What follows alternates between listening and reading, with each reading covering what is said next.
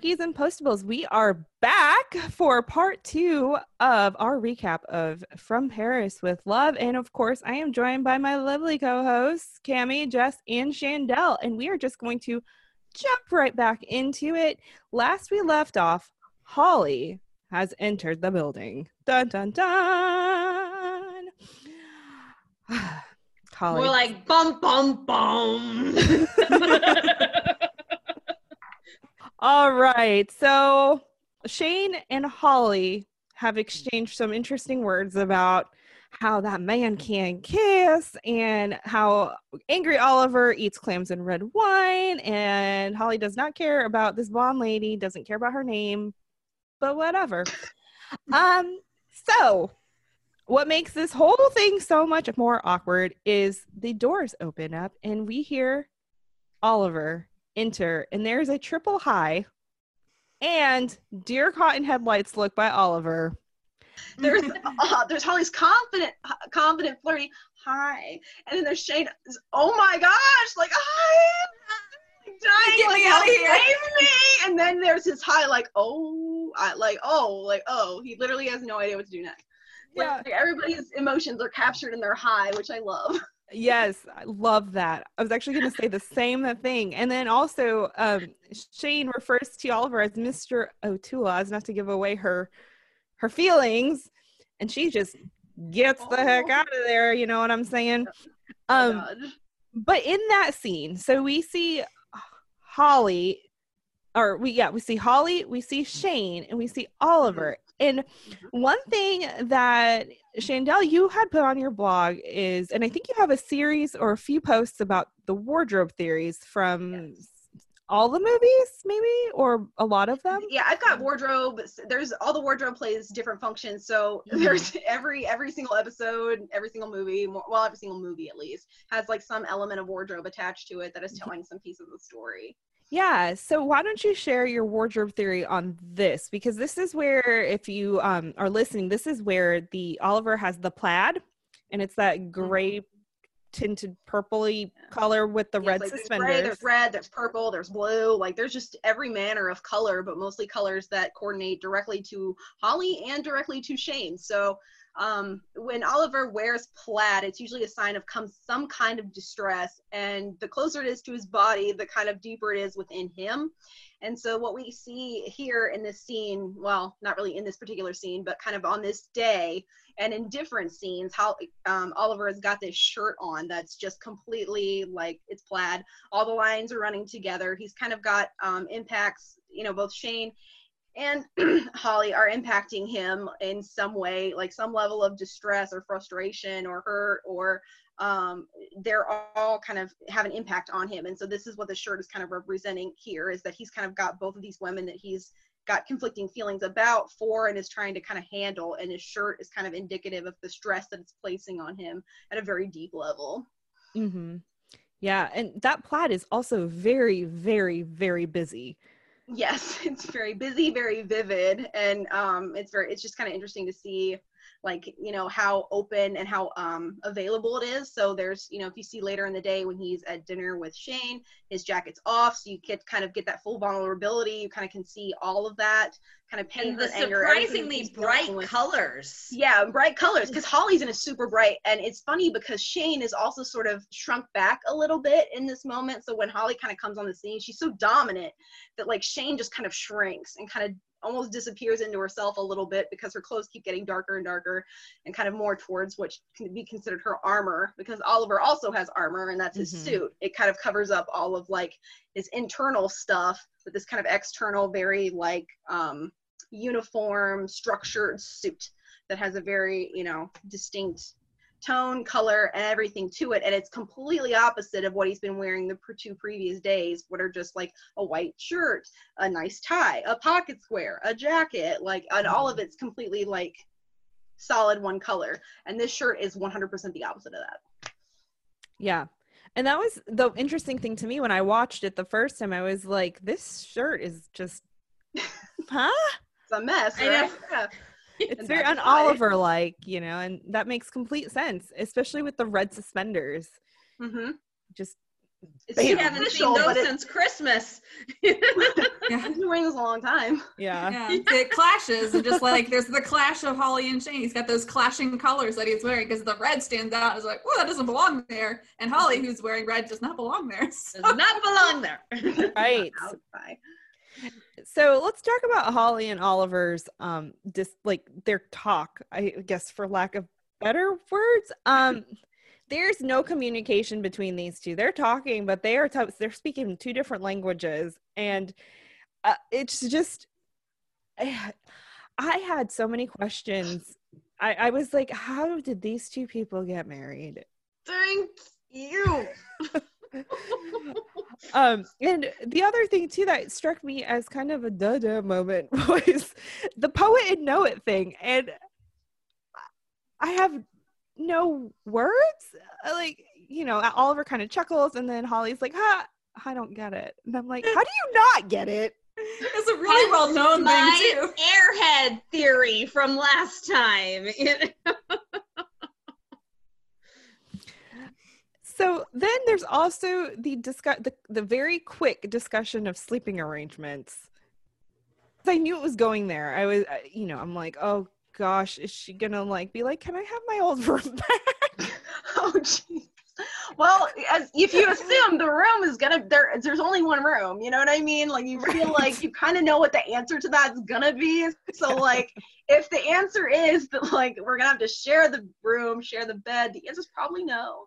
But also, I feel like Oliver was kind of hoping that maybe she wouldn't. Like I feel like he he kind of didn't really want her to be there, and she knew she wasn't gonna be there. But like maybe out of obligation, he just like tried to offer it because he is still under obligation. Mm-hmm. He's got the ring on, all of that. That's a gentlemanly thing to do. Mm-hmm. But like I think part of me, part of him, just did not want to.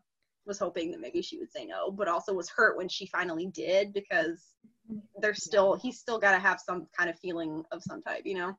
Mm-hmm. Yeah, eh, no, I completely agree with you there. I mean, I was, I mean, obviously, I didn't want them to go back like home together, even though they're technically still married. Not.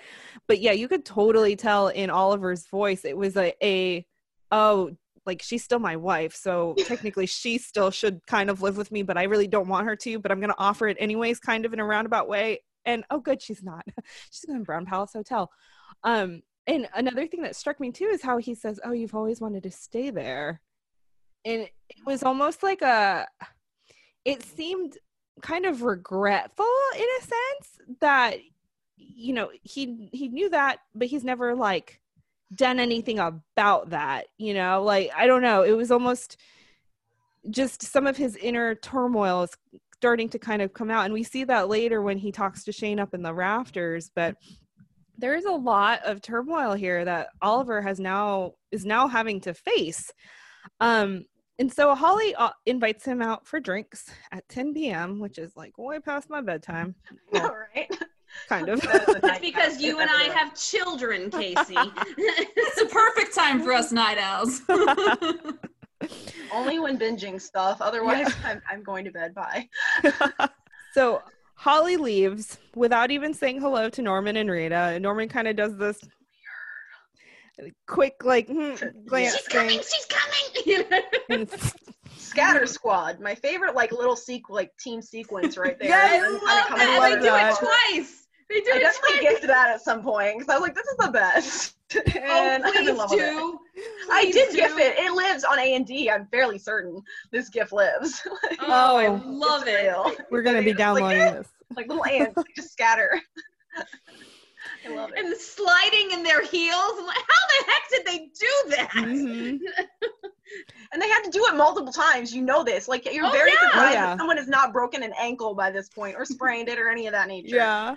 Oh man, I can't even walk in heels, much less slide in them. You know. I would have been on my butt for sure, at least more, at least once or twice in the, in the sequence of like filming that. I would have been on my butt at least twice. Oliver comes out very much shaken, and he tells Shane that he needs clams and red wine, which he has hankering uh, for. Where is it?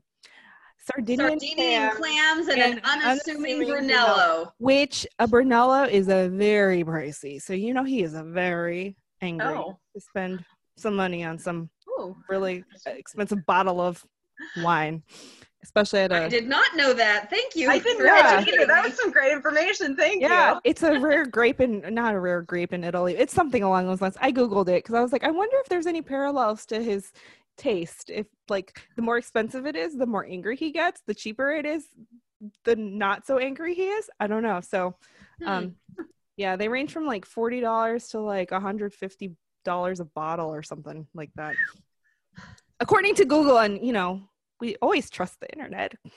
Of course. All right. Well, it has some idea. Like that's they didn't get those out of nowhere. Yeah. So so somebody's got it. It's true. So Joey and Caitlin, their backstory is they were very much in love, as we saw at the very beginning of the movie. Um, however, they and Joey blames himself for causing them to wait to have children. And by the time they were ready, the doctors told them that they were not able to have any kids. So this really um this really affected their marriage in the fact that they just started drifting apart and um I think both both characters were experiencing a lot of inner turmoil, which we kind of we kind of figured. Joey is blaming himself for you know delaying the family process, and we find out later that Caitlin is blaming herself for failing at having a child.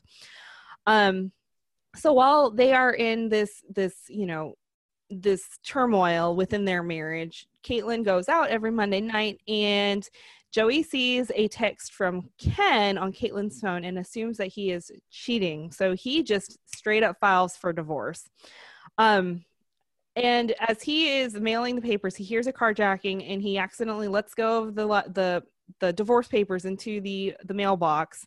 Goes runs over to you know save the lady, and he gets hurt, beat up, and Caitlin just nurses him back to health. And that was the turning point in the relationship where they became you know he sees her in a new light and he forgives her and he doesn't even mention to her anything about ken anything about what he thought he uh, you know he thought he saw um that's when oliver agrees to return the divorce papers to joey so my question for you guys do you think this is because joey has forgiven caitlin something that we find out later that oliver is struggling for holly or is he simply just doing the right thing I think Shane speaks directly to kind of his heart and convicts him. I mean, she more or less quotes scripture. You know, the one thing that she's learned from him is that all things end up working together for good. And I think kind of in that moment, not actually, you know, in addition to sort of seeing the fact that um, Joey has forgiven Caitlin, that I think that sh- it's kind of in that moment that she's really spoken to him in a way that's speaking kind of directly to his heart. And in that moment, he makes a decision that he can have,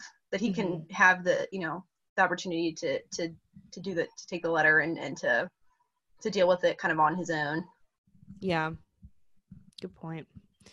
So Caitlin returns and Norman and Rita not so discreetly share they have they have the letter. You forgot it. You forgot Caitlin's letter. Yeah, Caitlin's letter. Yeah, it's almost like he says Caitlin's letter a little bit louder than the whole rest of the sentence. Oh Like, yeah. Oh. And I mean, I don't blame Caitlin for going irate. I mean, I would if I found out two years ago my husband was gonna leave me and then I, what? Well, and especially because she didn't think that she was doing anything wrong. mm-hmm. You know, I mean, if there was some kind of straying happening, then I would still be angry that my husband had never said anything to me, but it would at least have been justified. right. But in her mind, there is no justification for this whatsoever. And so she said, I've been nursing a man for two years who was planning to divorce me. You know, it's, I- mm-hmm. yeah, I would I would have been ticked. yeah. I don't I know. mean- I'm not married, but I think that like it also says that like their communication in marriage is key. Like even the things that you don't think will come up or like are in there are gonna come up eventually. Like it's not something you can just like slip under the rug and just avoid. Like eventually it's gonna come up one way or another, whether it's like because you know somebody's done something that's very similar to that, and so you're kind of like calling back to that and it's triggering you in that moment, or if it's like something else. But I feel like that's I feel like that must be a testament to that. I, the married ladies can speak to me on this issue, but I feel Oh. like Well, as as someone who has been married for almost 12 years, yes. Uh, anything that you do not get out will come back to bite you. I can guarantee it. Oh, 100%. I've been married for eight years. Um, communication is a vital. Like when my husband and I are off and we're just not in sync, it's just, it's not good. at all. Mm-mm. Like it's we're just having a bad day. But when we do communicate, and sometimes when we do over communicate, we have to re-explain ourselves, and communication isn't even just like talking; it's listening and it's learning how the other person communicates. It's their body language. There's just so much that goes into communication than just like talking, you know. Um, but yeah, I mean, you know, for Joey and Caitlin, obviously their communication was really suffering there. But to be fair, they they couldn't have kids, and that is a very big. Thing, especially for people who want kids so desperately. It's traumatic. but um, Caitlin and Joey reconcile at the end as they realize that, as Joey realizes that Caitlin wasn't cheating on him. She was just going to the, the club that they had gone to to practice her stand up so that she can make him laugh again. And so, and she didn't want to tell him because um, she didn't want to, oh, sorry, and didn't want to fail at that like she failed at having the baby. And that is just so heartbreaking. You can see, I think it was Rita in the background who's just like crying. And I'm like, And "Oh." grabs Norman's Yeah. hand. Oh, So here's here's an interesting thing that I noticed. Did you guys notice that both incidents with the ring involved the hands flying? I I found I I noticed that for the first time when I was watching it for this for this time around. But when the ring went flying in the DLO, Shane said, "Where does it all end?" and she flings her hand and knocks Oliver's hand, and the ring goes flying. And then in the restaurant, uh, in the restaurant, Caitlin says, "You saw me in a parking lot with a man. Well, there goes the marriage." And she throws it, and and she throws the the uh, Manila envelope down, and then she looks down, and there's the ring. I just I found that interesting that both times that there were incidents with the ring, it's when things were overdone. It's when things were Blown out of were were really over over dramatized and kind of over emotional, I guess. yeah. Huh. That's a good point. I never noticed that before, but yeah.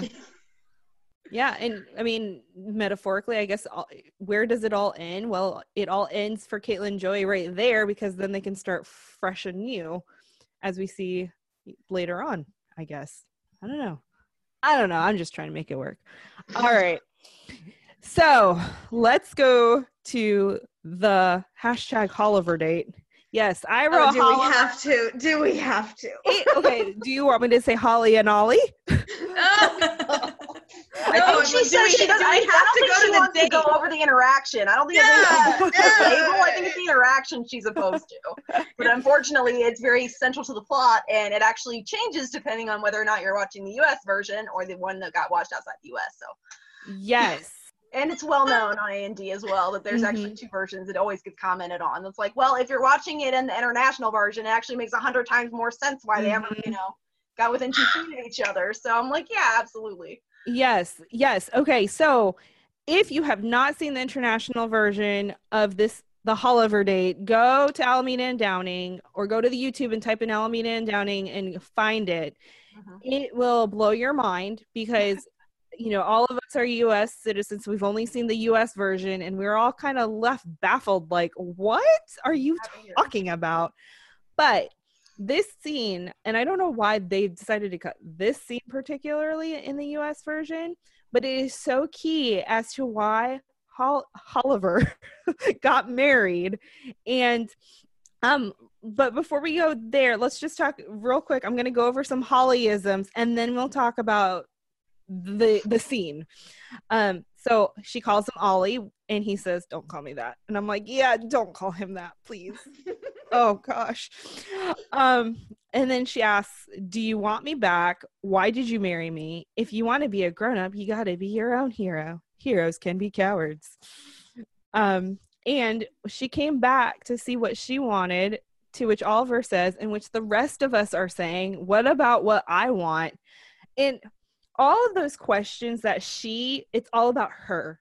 It's not about Oliver at all, which shows you like what kind of person she is. She's still not, she's immature. She's just, she's not, she's not in it for a marriage. I think she's in it for I don't know The novelty of it. and- novelty of being married. Something fun we did this afternoon because you remember three hours later, it's like fun this afternoon. We just got married. That I imagine it honestly. right? Well, and what I what I found interesting was when she says talking, using actual words. We were never very good at that. And I'm thinking, yeah, because you're not very good at that. you know, it's just like, you've got Oliver, this master of words over here, who can, in his own way, communicate very well. Now, it takes a very special person to understand him, but words are not his problem. And, you know, Holly, her words are all over the place. And so, you know, we were never very good at that. It's a no, no, no, darling. You are not very good at that.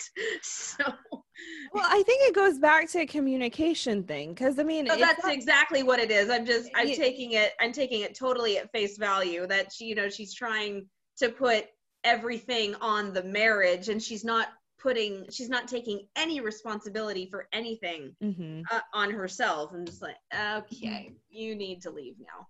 You know? Yeah. what struck me most about this was actually kind of what Casey said about how it's all about her because I couldn't believe when um, she said, I came back to find out what I want. I'm like, you've had two years that you left to figure out what you want and you you a like what has this done to oliver being away two years? B what is it doing to him for you coming back? And c you're only doing this so you know what you want. Like oh i could not believe that. I just need to know what i want. Mm, okay. Yeah. And I mean, here too, so we know from the Christmas movie when Oliver's talking to what's his name? Um Jordan. Jordan, thank you. So we know from when Oliver is talking to Jordan in the Christmas movie, they have been married for now 3 years. She left 2 years ago. 3 minus 2 equals 1 they were married for a year before she left. And here's the thing, and I feel like I can say this because I've been married for a while. And Kimmy, I mean, feel free to chime in here too. But the first year of marriage is the hardest. I mean, like it's one of the hardest. I'm not gonna say it's the hardest, but you're learning. Okay, first you're putting two people, two very different people into a whole life. You have to combine everything. You got to get your finances. You got to get your, you know, the faith aspect. Like you know you could be of the like faith but maybe one has a different preference on churches. And you know you have these different things. What about kids? What about communication? What about the towel on the floor? What about the quirks that people don't realize when they're dating because you're not living with them and you don't see them 24 7 like there are a lot of communication issues in the first year because it's to be expected. It's two people who are blending lives together. And like you know if that's the reason if, if that's the reason why she left well like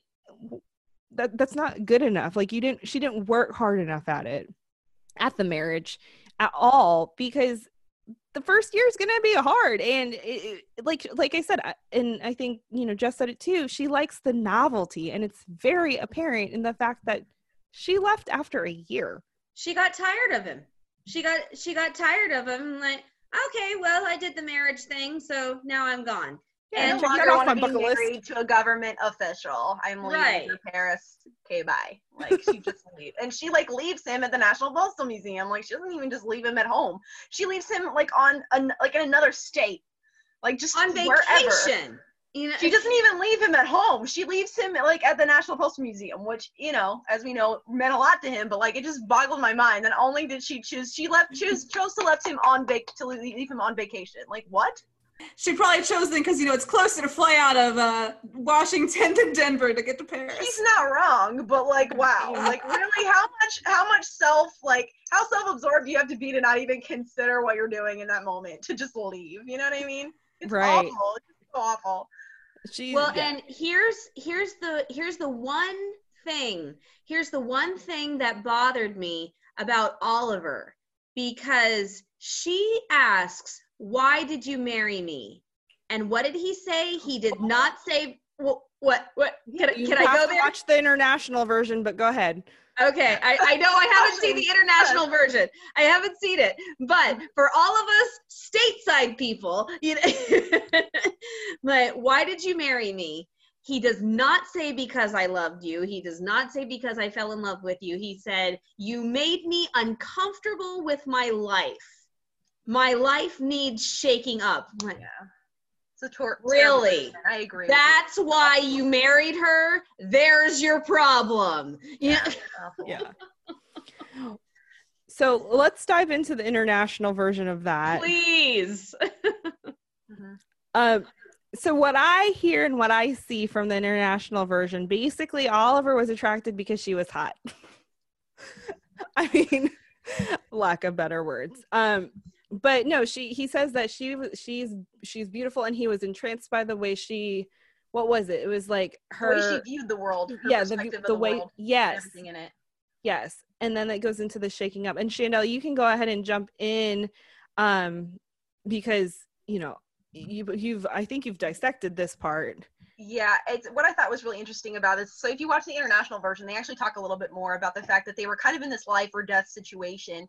And so it was kind of like a fate thing. It's like, well, how could we not be meant to be together when we've kind of, you know, encountered each other in such an extraordinary way? And you know, she talks about how, you know, kind of the whole situation itself was very epic and like he comes and finds her and digs her out of this, you know, digs you know her out of the car out of the snow and carries her and she's like it was just it was epic. Like it's just this very huge very like um dramatic moment. And so in a sense that kind of heightened everything. I mean life or death usually does.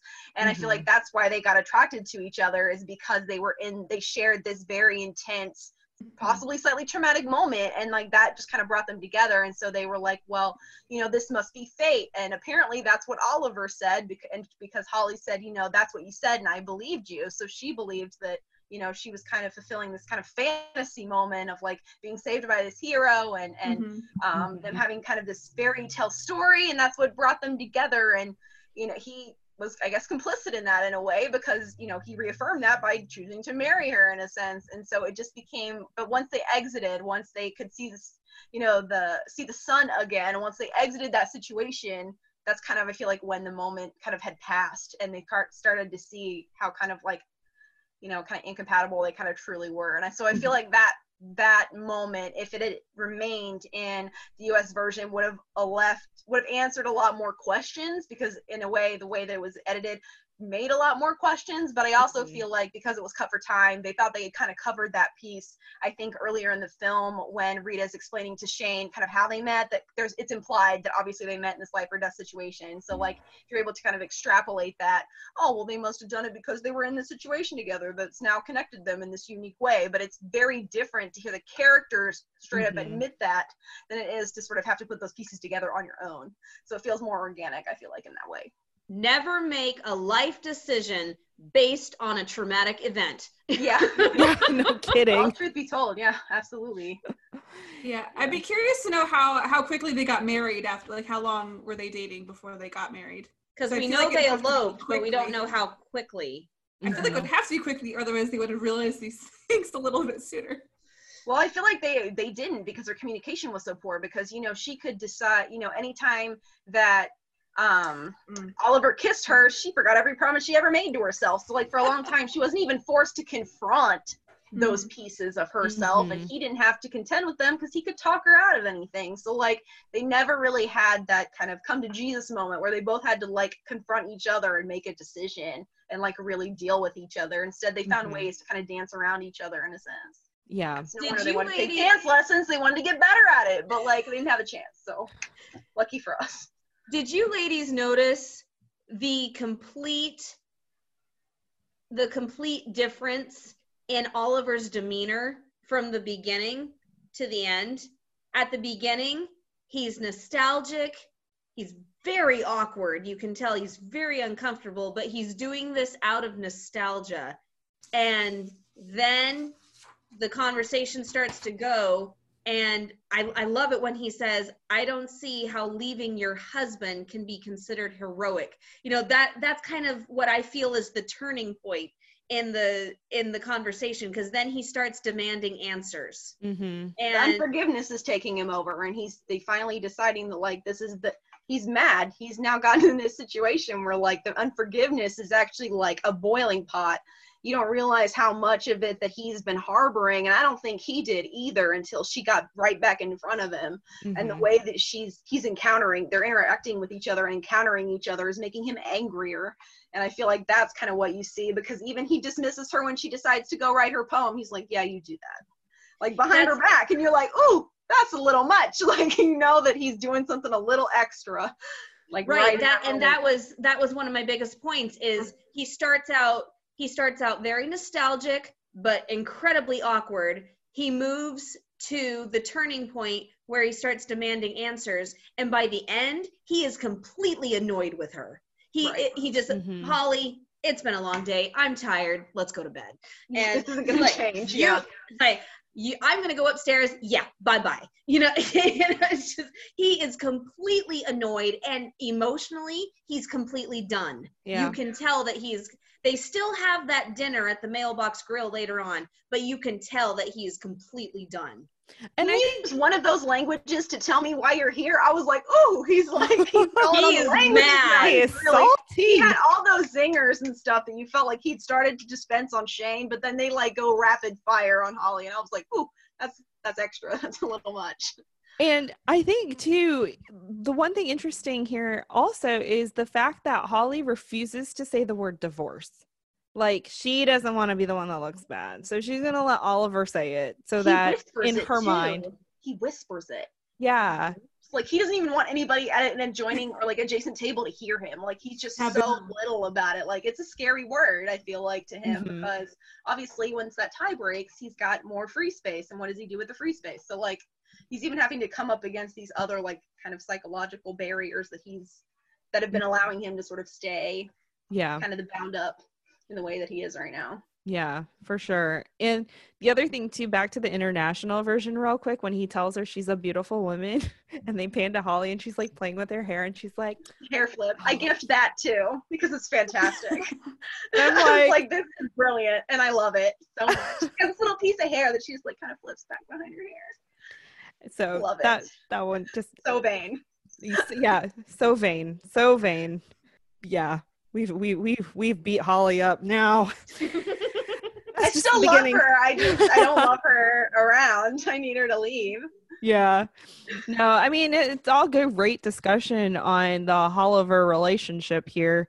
Um, just because there's just so much to dissect and it answers so many questions about Oliver and who he is as a character and what his past life was and how he deals with this kind of stress and everything. So um let's jump to the next day, which I believe is Friday. So this day it starts so it's interesting because we don't really see um the postables together so the four of them really we just see them we see shane and oliver in the rafters at work and then it jumps back into the nightclub but um i loved this scene between oliver and shane Oh I- my gosh. I am so crazy about this scene. I am so crazy about this scene. And it is such, I mean, it's obvious timing.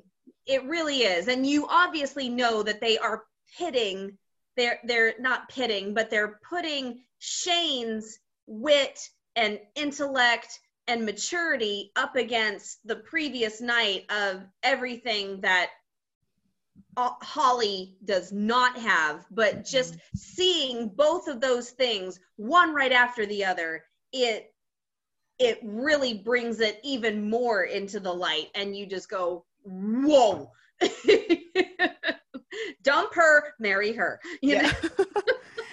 and Oliver is very emotional. I think this is up to this point, this is the most vulnerable, this is the most emotional that we've seen him.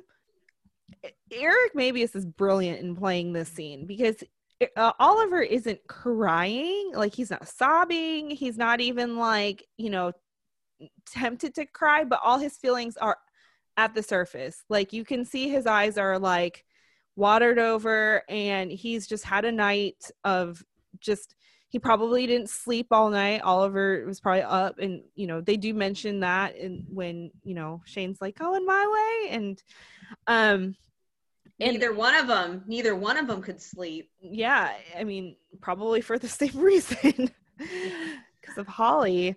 Um, but the one thing that just really gets me is when Shane is encouraging him and says, like, you always do the right thing, and Oliver's basically says he regrets everything that he didn't do. Oh man.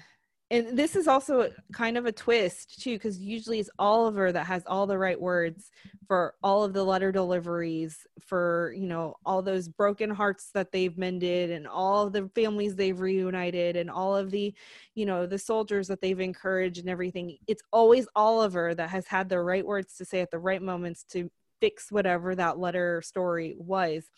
Um, And and now with- who's given the wise words? Right. And even with Norman and Rita, I mean, he's always given the right words to Norman. Like he gave him the right pep talk. Um, but this time, yeah, it's Shane who gives him all the right words and um she says to him she she realizes and this kind of shows how close they are that Oliver hasn't forgiven Holly and that's really the biggest obstacle right now and that's why oliver's feelings are like right at the surface is because he hasn't forgiven her um what do you guys think about this scene Well, I like that she already picks told it up off the fact that he says that like she's telling the story about the snowman that she Mhm. passes every day that's been made made that way, you know, somebody who just made him that way and left him and you know, and she's like, you know, he can only wait until he can thaw.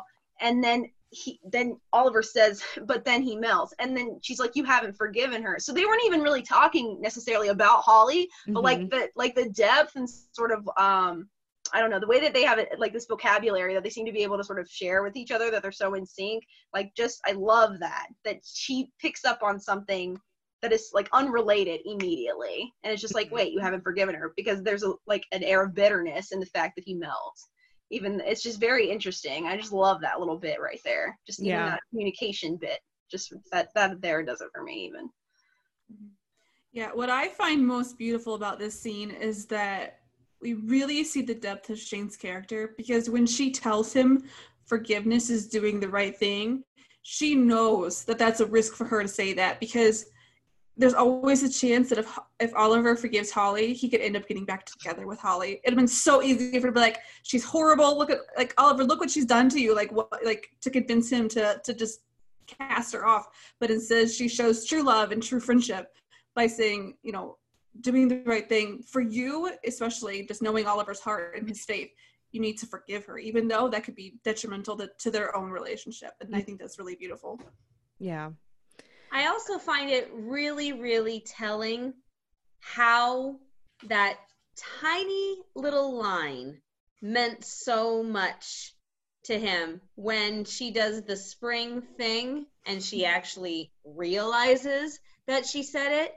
I mean, you see this huge weight come off of Oliver's face, and he smiles for the first time since he came in that morning.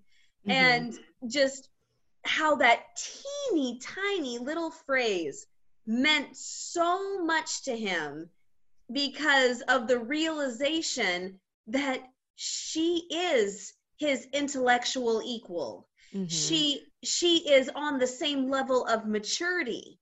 Even though they are very different people they are the same where it matters and they are the same where it counts. Right. Yeah it's it's a turning point for sure hmm oh man Hey, you guys, I know you are all chomping at the bit to get back to our discussion about From Paris with Love. But first, I just wanted to share a quick word from today's sponsor, Care of. Care of is a wellness brand that makes it easy to maintain your health goals with a customized vitamin plan that helps you feel your best today and supports you long term. Care of is focused on the quality, science, and research that goes into each of their products and recommendations. Plus, they use wholesome ingredients that you recognize, like organic cocoa and pink Himalayan salt, Care of's easy online quiz helps you find the vitamins and powders that will support your specific health goals, like improving your fitness routine or managing stress. The quiz took me just a few minutes, and Care of gave me some great recommendations, including the extra batteries quick sticks, because as a mom of two little ones, I'm always in need of a quick energy boost in the afternoons.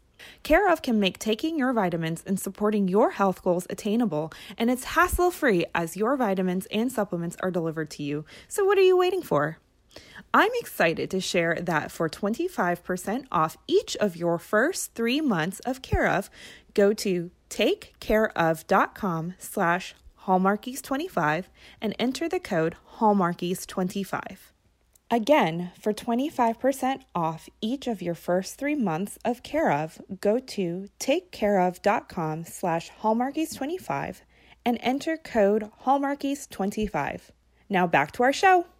All right, so let's dive back into the comedy club and Joey and Caitlin and wrapping up their story. And so, um, the one thing that I love about this whole moment is Norman stepping it up and he be he's the MC. He's warming up the crowd, spouting up these random facts, and I just love how Rita is like, whoa, Awestruck. She's completely awestruck that he would go up and do that, something that he never even dreamed he could. Mm-hmm. It's being bold. Being bold. That's not till later. Oh, that Some was people talk about the weather. Some people make Go the make it. I love that line. So yeah, that's like my favorite. so Joey surprises Caitlin with a with a reproposal. I guess it's more like a renewal of like his love for her. And Caitlin obviously accepts. So Caitlin says, you know, a funny thing happened on our way to divorce. We fell back into love.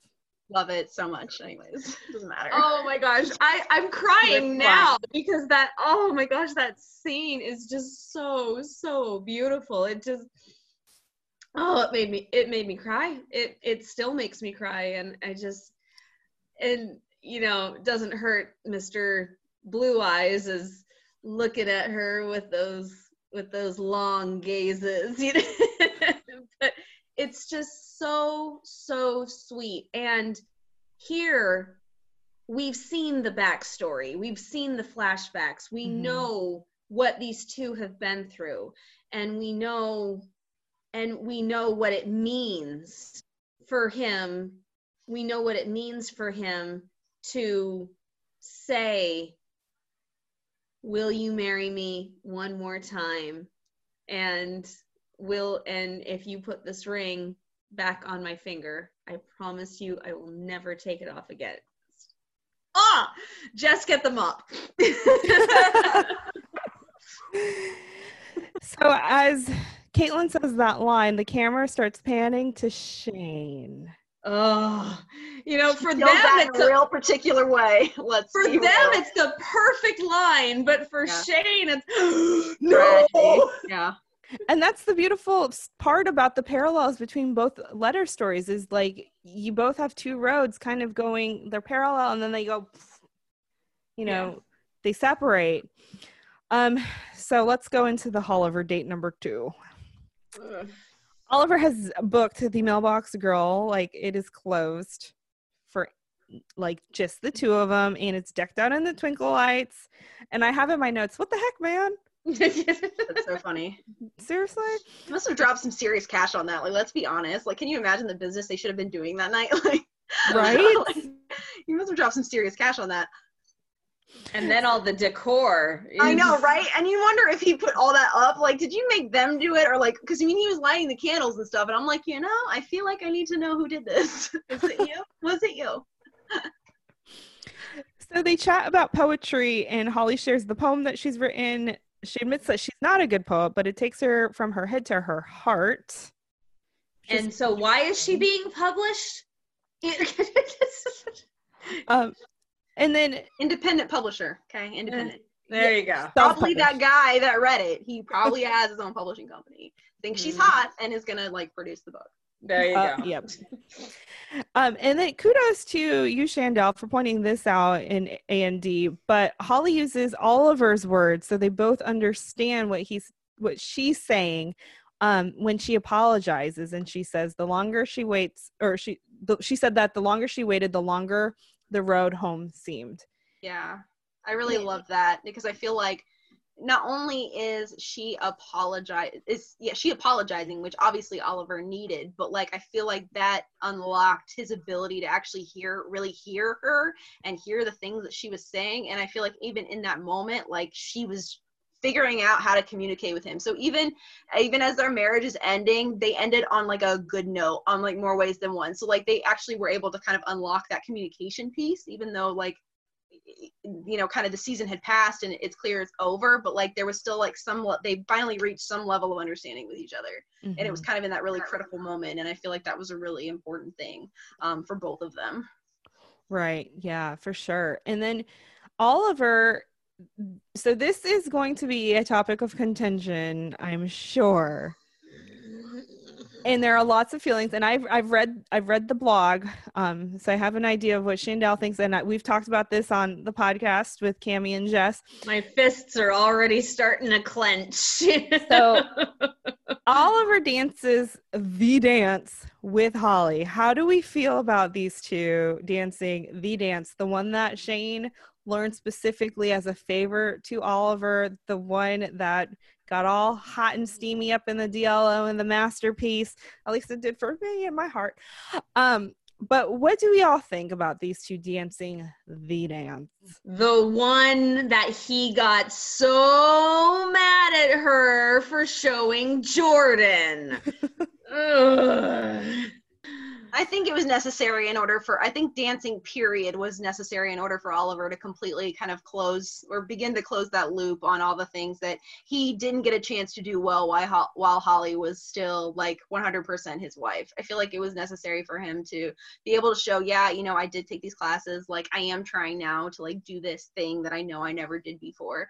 Um and then obviously when he kisses her that's like kind of the ultimate thing because that's kind of the you know does it still have the same impact that it did or doesn't it kind of a thing but also it just kind of allowed them to sort of end well. I do understand that there are a couple steps of that dance that are like oh, oh but she did that with shane and that's what shane saw but like i also feel like the dip is very unique to shane and oliver and so in that sense it's Mhm. completely preserved for them and then i also want to know that it took place in the mailbox grill not the dlo i'd be 10 times angrier if it took place in the dlo because i feel like that is like restricted home. It, it's like it's it's his it's kind of an inner inner box. Like, Sanctuary. It's a sanctuary. it's a place in his heart. Yeah it's a sanctuary. It's a place in his heart. It's a very like precious thing for him. So the fact that he was out here at the mailbox grill which is kind of neutral pla- neutral place neutral space like that that for me made it okay i was able to kind of be like okay well there's still particular elements of the dance that were not replicated and like it's a space that i do not consider sort of a sanctuary or like a sacred space or like a home space or anything that really has a true like meaning for him Mhm. I agree that the dancing itself was necessary, but it's the dance. again no dip though no dip. And that No that dip. for me that to me is like 100% shane and oliver. And if he had stepped into that territory there would have been some words exchanged and i would have had a really nasty post about that of things. Because let's remember i had like you know why we should actually be thanking holly. So i was really not ready to let oliver off the hook for anything post this film like first things first. So like you know you know that would have just been another piece that i would have put in there but i feel like there were some pieces that were preserved so. Mm. I don't think I would have been so I don't think I would have been as upset if he hadn't made such a big deal about it to Jordan. You know, he gets all up in Shane's face, you taught him the dance. I wasn't selling state secrets. My, that was our dance. And then he dances it with Holly. I'm like, you hypocrite. You know. Well, I guess he is a hypocrite more than once now, isn't he? You know, He I is mean, a want to be real about it, she caught him twice, like really hardcore. So she was taking care of two things at once. She's like, There you go. hypocrite now, but also if I want to like lump that in, I totally could. Mhm. it's Yeah. twice now, been unaddressed. So oh man. While we're all saying, you know, because Shane is walking by, she sees them dancing and she's like, don't kiss her. Don't kiss her. And we're all saying, don't kiss her.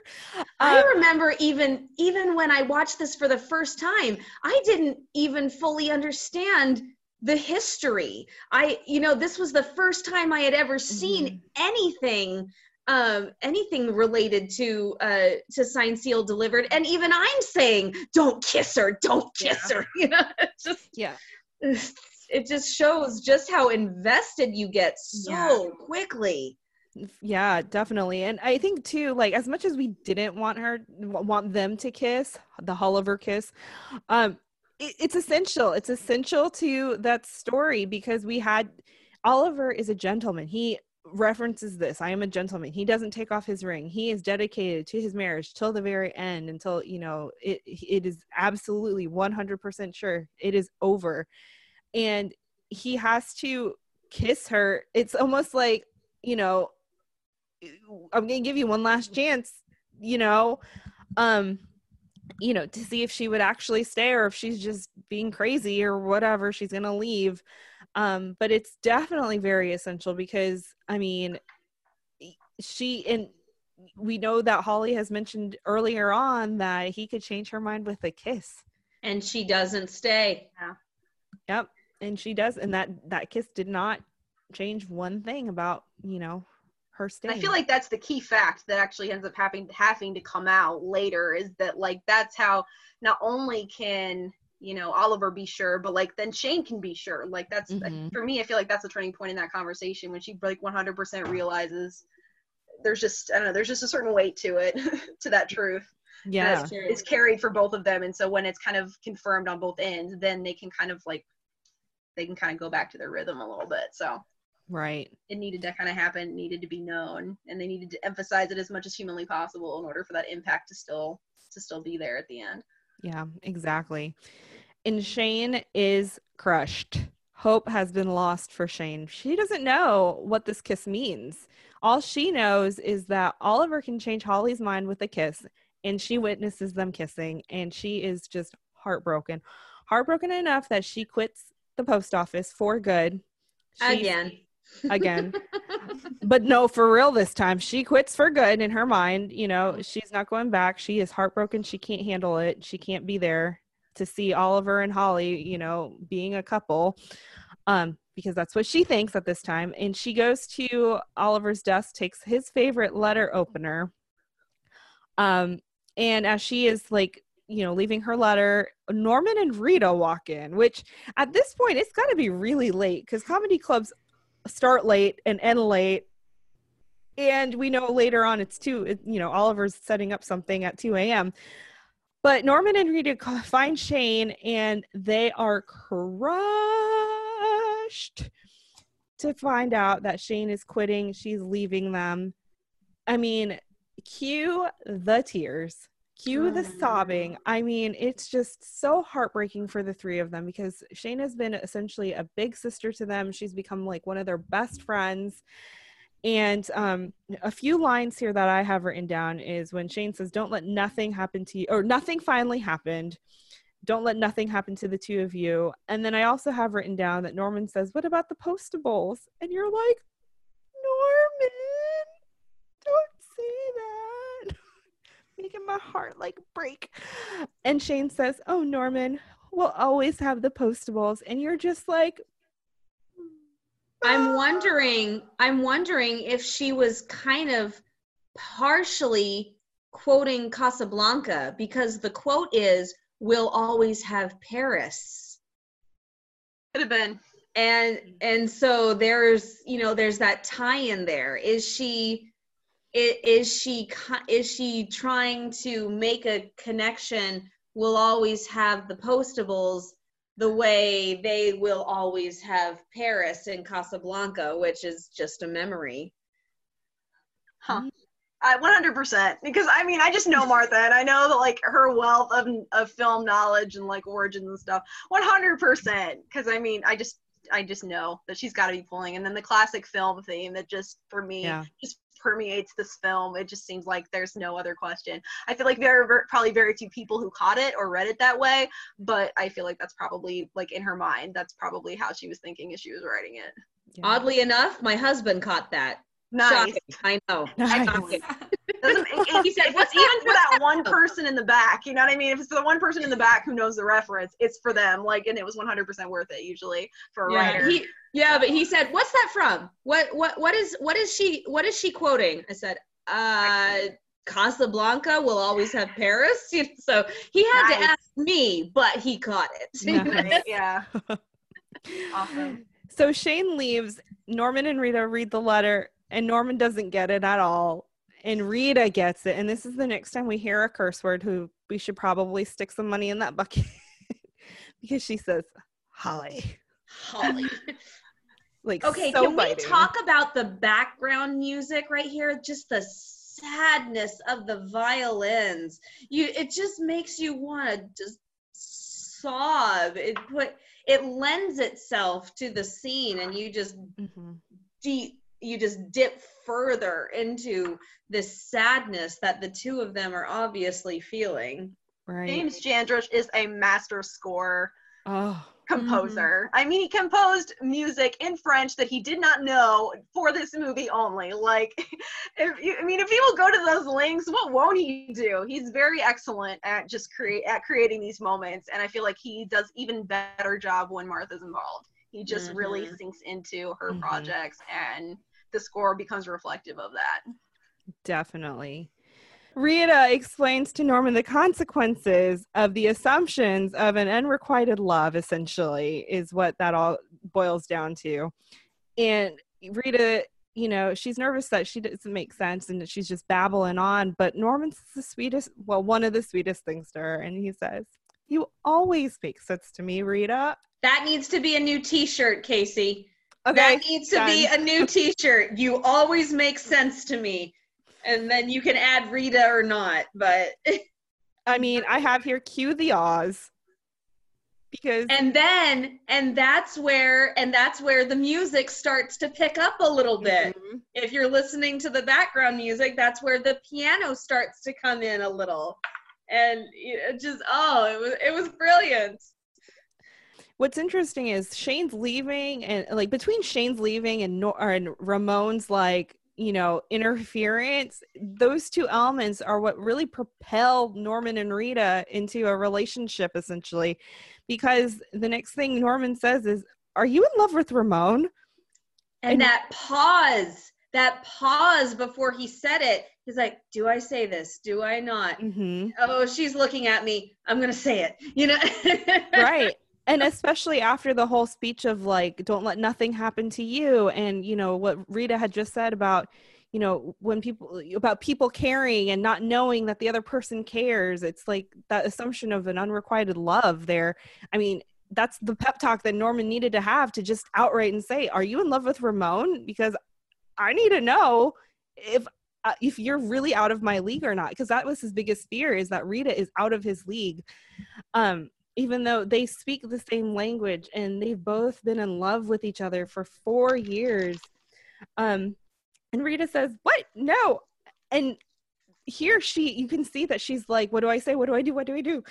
Like, it's really quick. And then she's like, You know, I'm just, I'm going to be brave. I'm going to say it. I'm going to do it because of what has just happened here. I'm not going to let nothing happen to the two of us.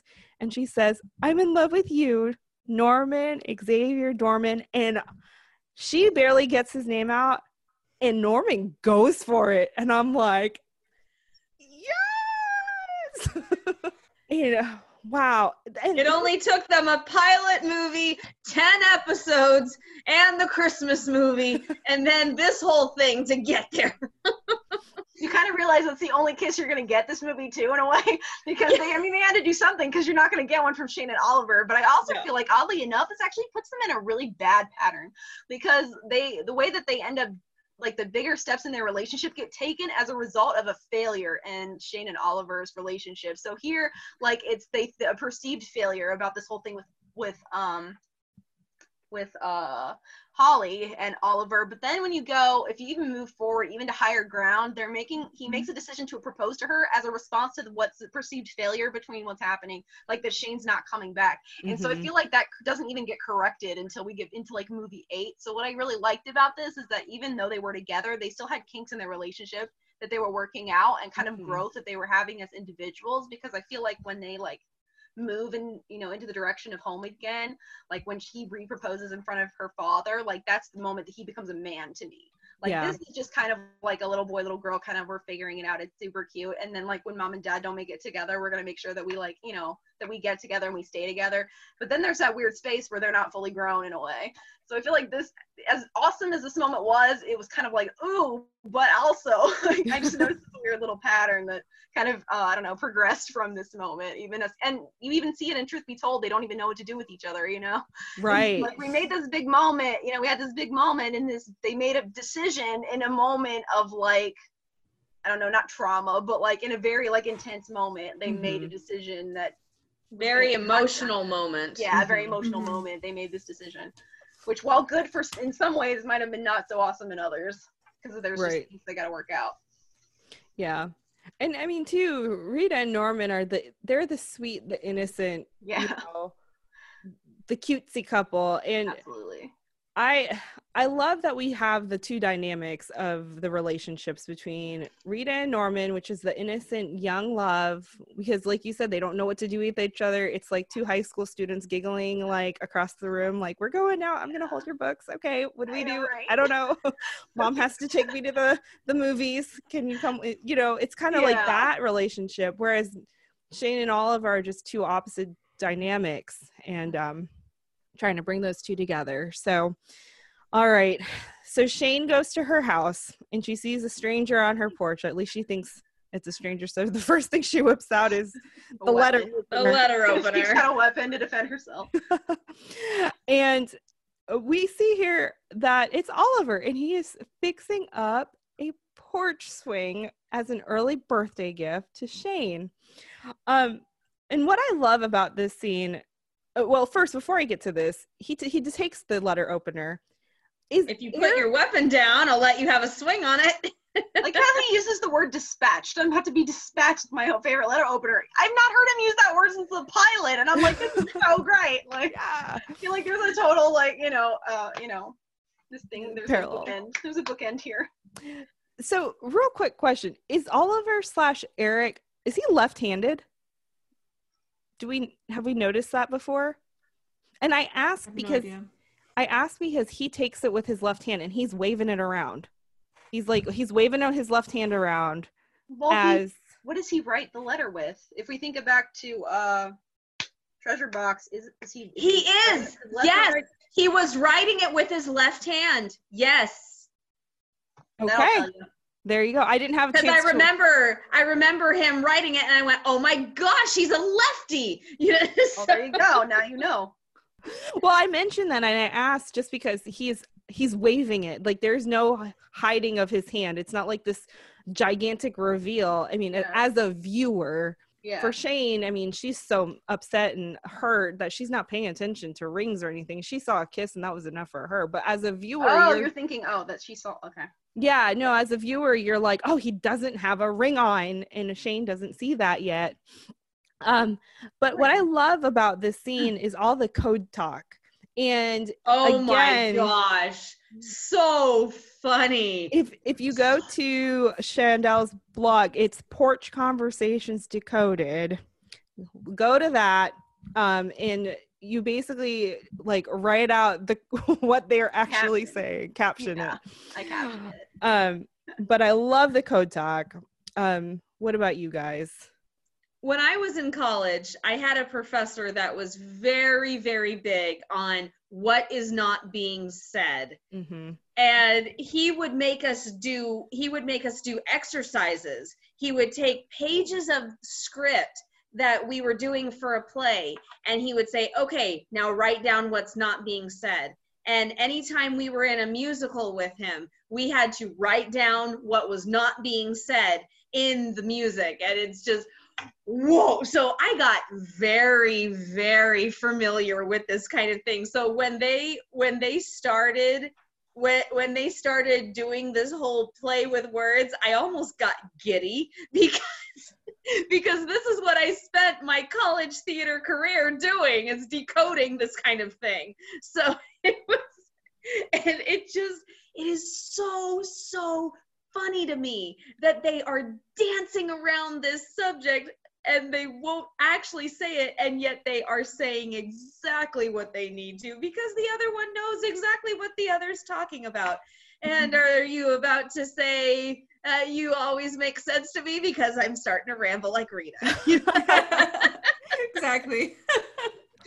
well i mean about that scene too they're they they are in a way speaking code but they don't exactly understand each other's code until oliver until shane says i wish you nothing but happiness both of you. And that's when the light goes off in oliver's head and he's like dude you think i'm still married well he is still married I mean, but he's, but he's a free man now because there is no ring on that finger um They're operating on asymmetric information. There's like one Mhm. knows what the outcome is, one assumes they know what the outcome is, and because she's so hurt, she's not willing to hear anything else that he's saying.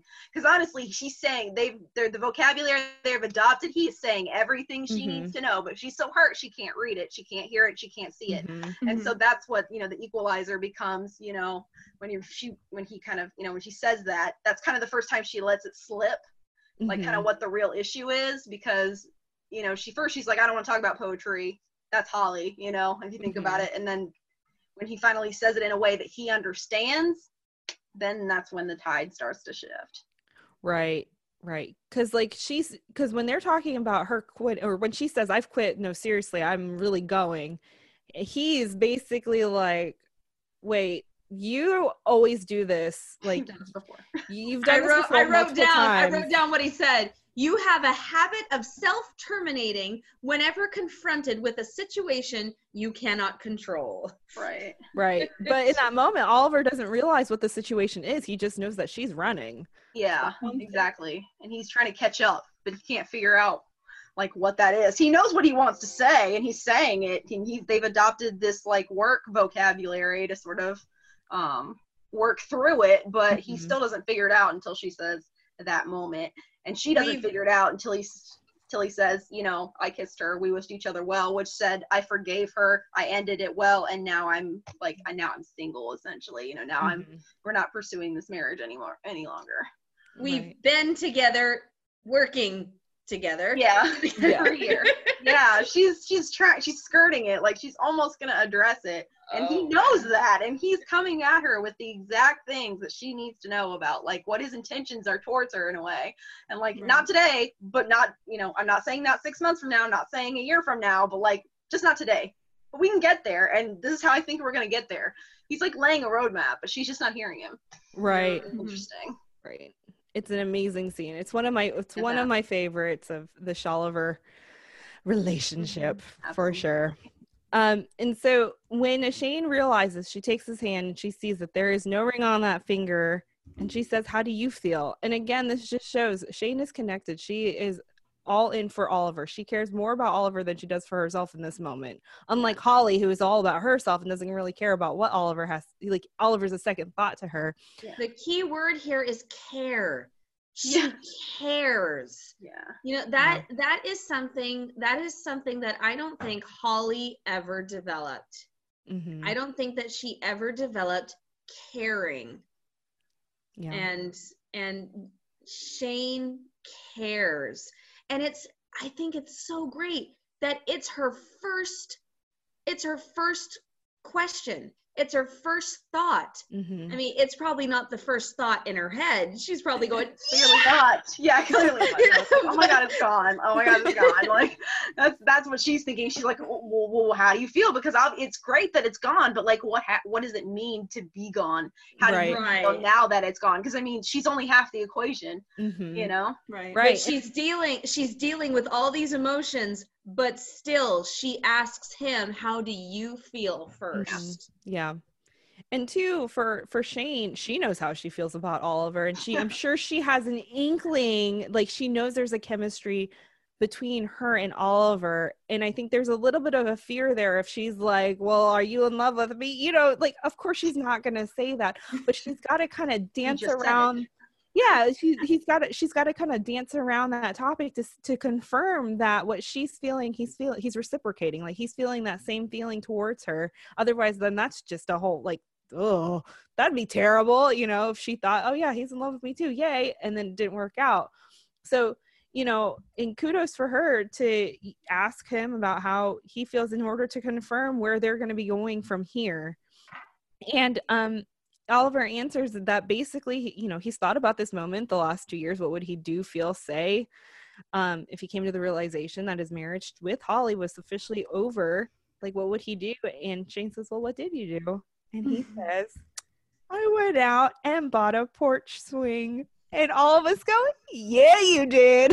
yeah, you did. first thing, the first thing he does when his marriage is over is he goes out and buys a very meaningful early birthday present for another woman. Let's Yeah. talk. His You know? first thought is Shane. Yeah. Mhm. Oh, What could he do when he could see the sun? Well, he decided he'd come home. It's springtime out here, so he got her. He's gonna get something to. He's gonna get something to enjoy that sun. right Yeah, near that porch. That's what I'm saying. for sure. It's something that it like I what I love about it is that like he built something that like he could he could enjoy like in a way like he got something that was not just like you know that it's not just for her he could have i guess got like a single person porch swing but like you know he got something that he could share with her Mhm. like Mhm. on equal seating tenuous seating mind you but seating that you know has has the past potential Yeah. And it also shows that he listens. Mhm. He listens Yep. because that's something that she shared with him. Mhm. And he didn't say, What do you want for your birthday? He went Right. out and bought a porch swing. yeah. right I just want to know when knowing that she didn't have one? Because how did he know that she didn't even have one? Like she could have had one the whole time. But i that's that's what i love about it is like it's so pre- it's presumptuous to to a degree but also it's just like really sweet. And you're like and he even like set it up. It's not even like he just bought it and like brought it there you know? No. He actually was up explaining to the cops why he's up like out here late at night on like a random porch putting this thing together Yeah, I, I, yes, officer. I, I bought a porch swing for my uh Soon to friend. be girlfriend. My friend coworker, but I'm not dating her. I just really wanted to get the sports swing and put it at two in the morning. My employee. Yeah. very meaningful it's very important oh dear. critical work we're doing here. One hundred percent. And so we go back to the winter theme where Oliver says it was a long winter, but spring is almost here. Shane says it's coming. I mean, Oliver says it's coming. And okay, He was totally he was totally about to kiss her. He stopped himself, but he was totally gonna kiss her. Uh, when I saw this, I was like, oh my goodness, it's the lip stare. It's the When Calls the Heart, Elizabeth and Jack lip stare thing going on. And Oliver is all about that. Like, he is, he, oh, he's, he, no, he doesn't go for it. Okay. But the lip stare, that, that tension, that romantic tension between the two of them is just, that's just the beginning. And, what's interesting about that too is because Oliver has been such a gentleman because he was committed to his marriage. He never really entertained that. Right. You know, it was never a obvious thing. Like we all knew that. Like with the dance, like there was that awkward pause, but he didn't he didn't lip stare her. He he couldn't look her in the eye because he realized what was coming, you know, to the the surface of his feelings. But in this moment, now that Holly has returned to Paris, we got some thoughts about kissing. it was a unique little moment of clarity. And what I love about these things is that every time another layer gets peeled back on Oliver, there are these like unique moments of clarity that he suddenly has. And like you see like a glimpse of that next step of like what could be mm-hmm. coming next. And I, I just love that that's like just these little moments, just that they're so talented that they can even embed them like within their performance, even if they're not written on the script as like this should be something that happens next. Like it's just this little moment of like vulnerability or confidence and clarity, which I feel like is what you kind of see at that like lip stare a little bit. I guess I never really I never classified it as a lip stare, but like there was definitely some intense eye contact. Oh, yeah. I'm kind of wondering like where was his mind at? But like that's you know that's that's it. And I love that they like have these little moments that they can embed in the script, and that these actors are so talented enough that they can just pull them off so subtly that like it just takes a second of, of screen time. Mhm. there's one there's this one look that he gives her it's even before they sit down and it's just he he looks at her almost longingly Mhm. tilts his head and then the porch swing Yeah. Well, that that's a wrap for From Paris with Love Part 2. so, I have some trivia because we always end our little Wow. sessions here with trivia. i warned her Yeah, I did too. All right. Number 1. And if any postables, if you guys get these trivia questions without actually like looking it up as we're That's we're hilarious. talking about it. Good on you. Let me know if you got these because I try to pick really hard ones. All right. Number You one. even get the easy ones. You pick hard ones. It's like we should get the curveballs. We've been here hours. Like, what do you mean? All right. Number one. What is the name of the nightclub that um, Joey and Caitlin would go to? Krakow Club.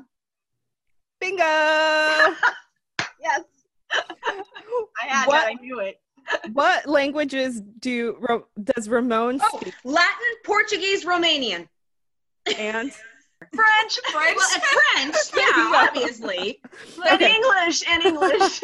so okay. But no, I wrote down that entire. I wrote down that Nice entire call. thing. Latin, of course. Portuguese, I breathe it. Romanian, my mother tongue. You know. All right. What state was Ramon actually pointing to according to Norman? Idaho. Idaho. Yep. All right. Shane takes Rita to open the letter. What is her coffee order, or what does she say she needs? Americano. Two pumps of amaretto, something, something. Two shots of Uh, espresso, espresso. Two pumps of espresso. and something else. Yeah, there's like three things. All right, between the between y'all, you guys kind of got it. An extra large Amar- americano with double shot of espresso of espresso, and a side of steamed um, low fat milk with two pumps of amaretto. That is a complicated. Or I'm Yeah. not a coffee drinker, so I don't. I don't know anything about coffee, but that sounds incredibly complicated. Yeah. Yeah, So stressful. basically it's a black coffee with extra shots of espresso, like extra caffeine and low fat milk with amaretto, which is like a flavor, I guess. All right, last question. What is Joey and Caitlin's address? You don't ask the name of their restaurant. You ask the address. Yeah, it was on there. We see it when Joey's signing divorce Yeah. papers. Oh man. I've seen it and I've looked at it, but I don't remember what it is No, right now. no clue. No Nobody clue. knows. It's too late at night for me to know anyway. So. It's 955 South Highland, Denver, Colorado. South Highland. Okay. Yep. All right, y'all. It has been so much fun dissecting From Paris with Love these last two weeks. And I really appreciated it. Thank you so much, Shandell, for taking the time out of your very busy schedule, I'm sure, to chat all things signed, sealed, delivered with us. My Um, pleasure. Thanks for having me. This is super fun. Yes, it has been so much fun, and we hope to have you on again, of course. Um, so, where can people where can people find you? You can find me on Twitter at Alameda and Alameda Downing. You can find me on Facebook at Alameda and Downing, and then also um, Alameda Downing blog.weebly.com. Awesome. And Jess, where can people find you? You can find me at Just BSW blog on Twitter and Instagram or my website, beneathstillwaters.com. And Kemi? You can find me on Twitter and Instagram at Cami Drama Girl, on Facebook, the Hooked Hardy Facebook page, and my blog is hookedhardy.com. And you can find me at Hallmark My Words on Twitter. You can find the podcast at Deliver Me a Pod on Twitter, Deliver Me a Podcast on Instagram. Also follow the Hallmarkies podcast, Hallmarkies Pod on Instagram and Twitter. Um, and then also check out our merch store because we have lots of postable things that you can get, and you can get them not just in a shirt, you can get them in a mug, a notebook, a cell phone case, a pillowcase, or a pillow. I think it's an actual pillow. Yeah, And there's going to be a new pillow that says, You always make sense to me. I have a list of things that people have sh- have shared. It's just the amount of time that I have to actually make it happen. So hopefully I'll make something happen in the next few weeks here. But um it's been a pleasure you guys and I think the next movie we have will be uh, Truth Be Told, which is another very heavy Oliver centered story with forgiveness once again. So we will be so excited to talk about that. Um and yeah, I think that's all I have. Au revoir, postebos. All right. Bye. We'll see you next week. Bye. Bye.